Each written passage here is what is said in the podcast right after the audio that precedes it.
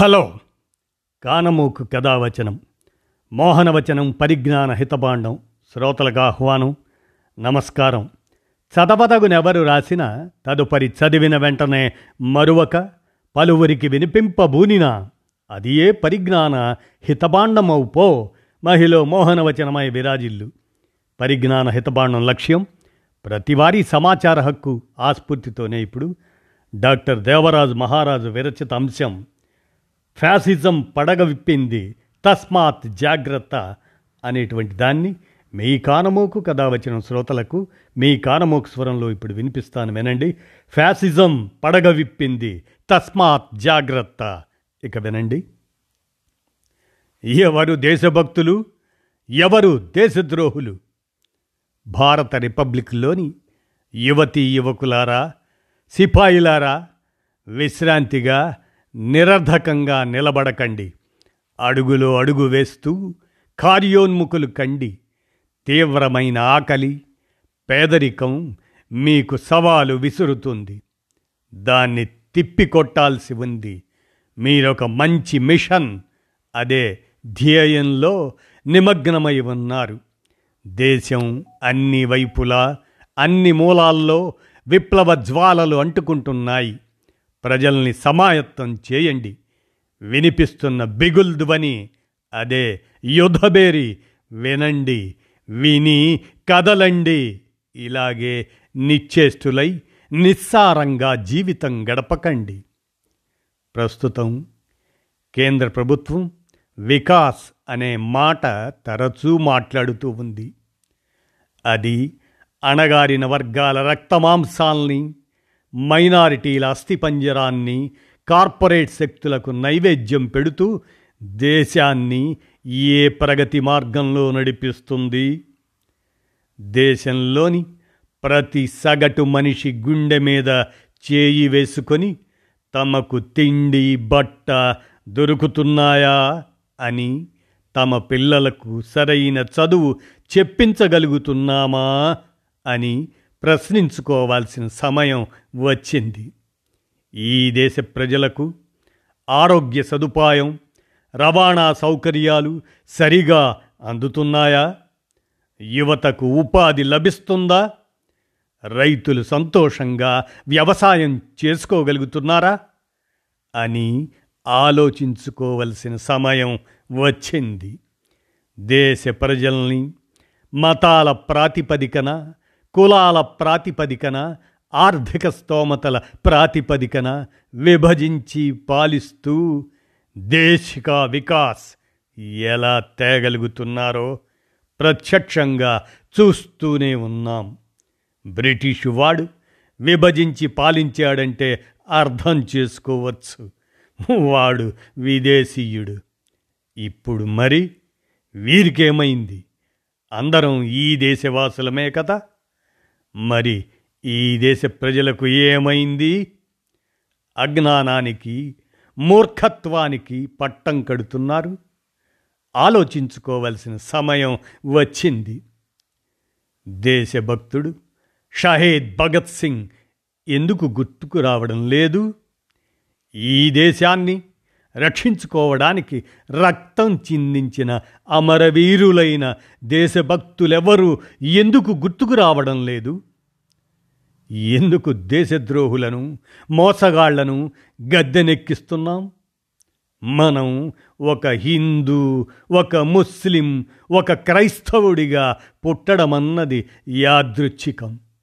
ఎవరు ఎక్కడ ఏ ప్రాంతంలో పుట్టాలన్నది ఎవరి ఆధీనంలోనూ ఉండదు కదా. ఏది ఏమైనా? అందరం ఈ దేశవాసులం భారతీయులం. అంతకన్నా ముఖ్యం అందరం మనుషులం. తేడాలెందుకు? విభజనలెందుకు? కుట్రపూరితంగా విభజనలు ప్రోత్సహించే వారి ఆట కట్టించాలి కదా. అబద్ధాలు చెబుతూ పుకార్లు ప్రచారం చేసే వారి భరతం పట్టాలి కదా. కరోనా కష్టకాలంలో లక్షల మంది వలస కార్మికులకు కనీసం రైలు బస్సు సౌకర్యం కల్పించలేని ప్రభుత్వ అసమర్థత ఎందుకు కనిపించడం లేదు? లక్షల కోట్ల బ్యాంకు దోపిళ్ళు చేసిన వారిని మాత్రం భద్రంగా దేశం దాటిస్తారా? అదేనా? ఈ దేశ చౌకీదారు చేయాల్సిన పని? అధిక సంఖ్యాకులైన సామాన్యుల జీవితాల్లో వెలుగులు నింపలేని ప్రజాసేవకులు మనకు అవసరమా?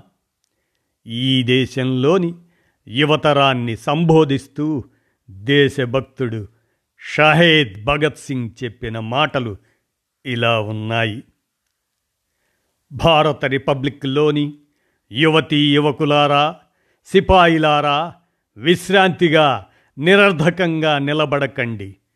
అడుగులో అడుగు వేస్తూ కార్యోన్ముఖులు కండి. తీవ్రమైన ఆకలి పేదరికం మీకు సవాలు విసురుతోంది. దాన్ని తిప్పికొట్టాల్సి ఉంది.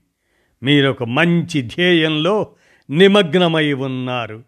దేశం అన్ని వైపులా అన్ని మూలల్లో విప్లవ జ్వాలలు అంటుకుంటున్నాయి.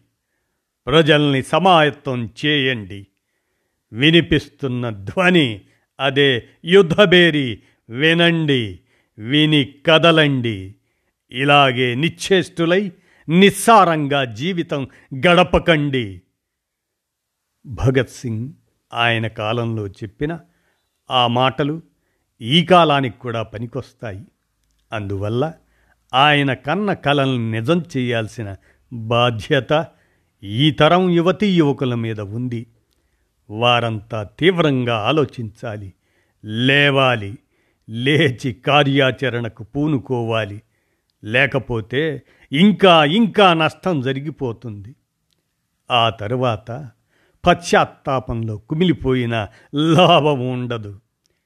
హిట్లర్ పరిపాలనా కాలంలో ఫ్యాసిజాన్ని వ్యతిరేకించే ఒక కార్యకర్త కవి పాస్టర్ నిమోలర్ ఒక కవిత రాశాడు. దాన్ని తెలుగులో మీరు వింటే మొదట వాళ్ళు కమ్యూనిస్టుల కోసం వచ్చారు. అప్పుడు నేనేం మాట్లాడలేదు.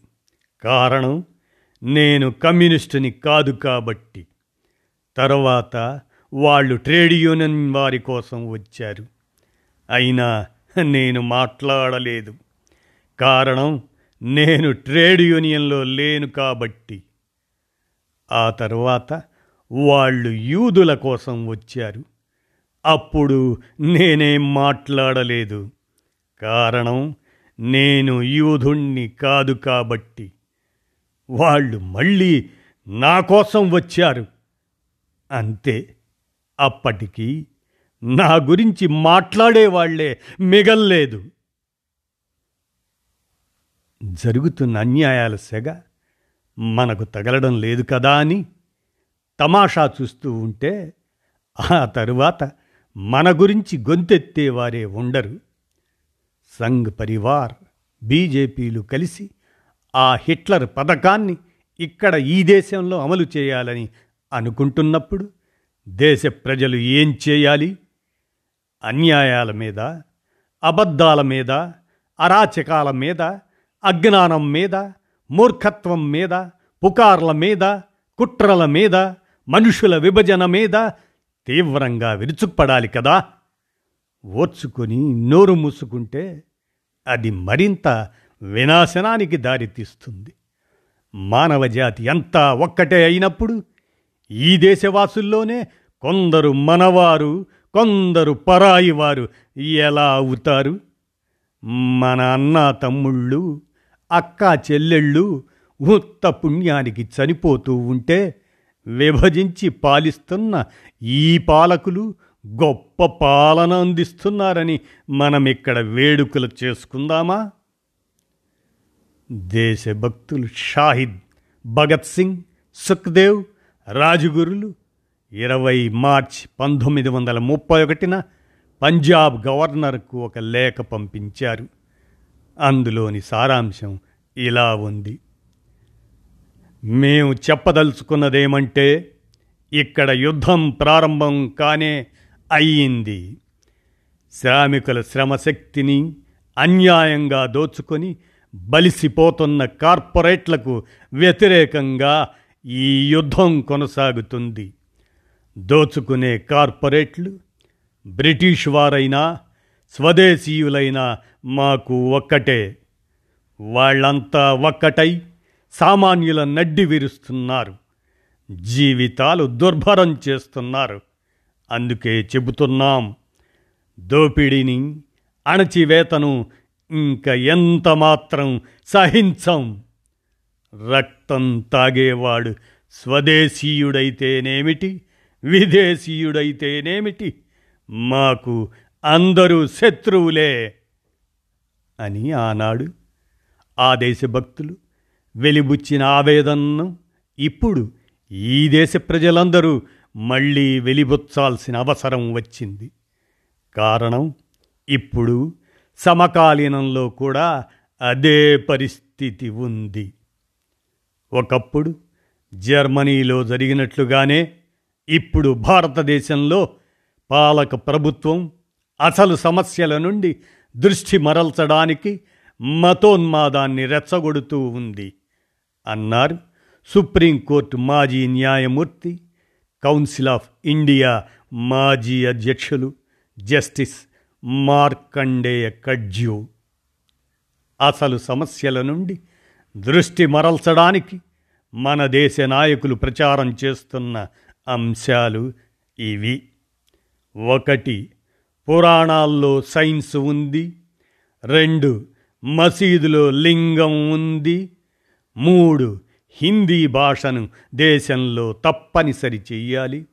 నాలుగు ముస్లింలను దేశం నుండి తరిమివేయాలి. ఐదు గర్వాపసి ఇతర మతాలలో ఉన్న వాళ్ళందరూ ఒకప్పుడు హిందువులే గనుక వారందరూ మళ్ళీ ఇంటికి తిరిగి రావాలి. అంటే హిందువులుగా మారాలి. ఆరు. ఎస్సీ ఎస్టీ మైనారిటీలకు ఈ దేశంలో ఎలాంటి హక్కులు ఉండకూడదు. ఏడు. మొఘల్ చక్రవర్తులు దుర్మార్గులు. వారి కట్టడాలు ఆనవాళ్ళు ఈ దేశంలో ఉండకూడదు. ఎనిమిది. స్త్రీల వస్త్రధారణ విధానాల వల్లనే రేపులు జరుగుతున్నాయి. తొమ్మిది. ఆవు మూత్రం ఆవు పేడలతో అన్ని రోగాలు నయం చేసుకోవచ్చు. పది. ఓం శబ్దంలోని మహత్తును నాసా కూడా గుర్తించింది. ఇలా ఇష్టం వచ్చిన విషయం మీద ఇష్టం వచ్చిన విధంగా అబద్ధాలు మాట్లాడుతూ దేశ ప్రజల్ని అయోమయంలో పడేయాలని వారు అనుకుంటున్నారు. అలా కాలక్షేపం చేస్తూ అధికారంలో కొనసాగవచ్చు. నిత్యావసర వస్తువుల ధరలు విపరీతంగా పెంచుకోవచ్చు అన్నది వారి ఆలోచన. ఐన్స్టీన్ లాంటి మహాశాస్త్రవేత్త గోతే లాంటి మహారచయిత భీతోవెన్ వంటి మహా సంగీతకారుడు ఖాంట్ నీషే మార్క్స్ లాంటి గొప్ప తత్వవేత్తలు అందరూ జర్మన్లే. కానీ పంతొమ్మిది వందల ముప్పై మూడులో జర్మనీ హిట్లర్ ఆధీనంలోకి రాగానే పరిస్థితుల్ని పూర్తిగా మార్చేశాడు. సమస్యలన్నింటికీ యూదులే కారణమని ప్రచారం చేశాడు. ఆలోచనాపరుల మెదళ్ళలో కూడా విషం నింపాడు. ఫలితం ఏమైంది? సుమారు అరవై లక్షల మంది యూదులను గ్యాస్ ఛాంబర్లోకి పంపి హత్య చేయించాడు. చరిత్ర పుటల్లో కనీ విరుని ఎరుగని దుర్మార్గం అక్కడ జరిగిపోయింది. పోలికలు స్పష్టంగా కనిపిస్తున్నాయి. అదే ఫ్యాసిజం పోకడలు ఇప్పుడు ఇక్కడ ఈ దేశంలో కూడా ఉన్నాయి. తమకు తాము దేశభక్తులమని ప్రకటించుకున్నవారు దేశ స్వాతంత్రానికి ముందు గాని తర్వాత గాని చేసేదంతా దేశద్రోహమేనన్నది తేలిపోయిన తరువాత రగిలిపోతున్న ఈ దేశ ప్రజలు ఆచరణలోకి దిగకుండా ఉంటారా? సామాన్యుల సంఘటిత శక్తిని తక్కువగా అంచనా వేసే ఈ పాలకులే భవిష్యత్తులో అవహేళనకు గురి కాబోతున్నారు.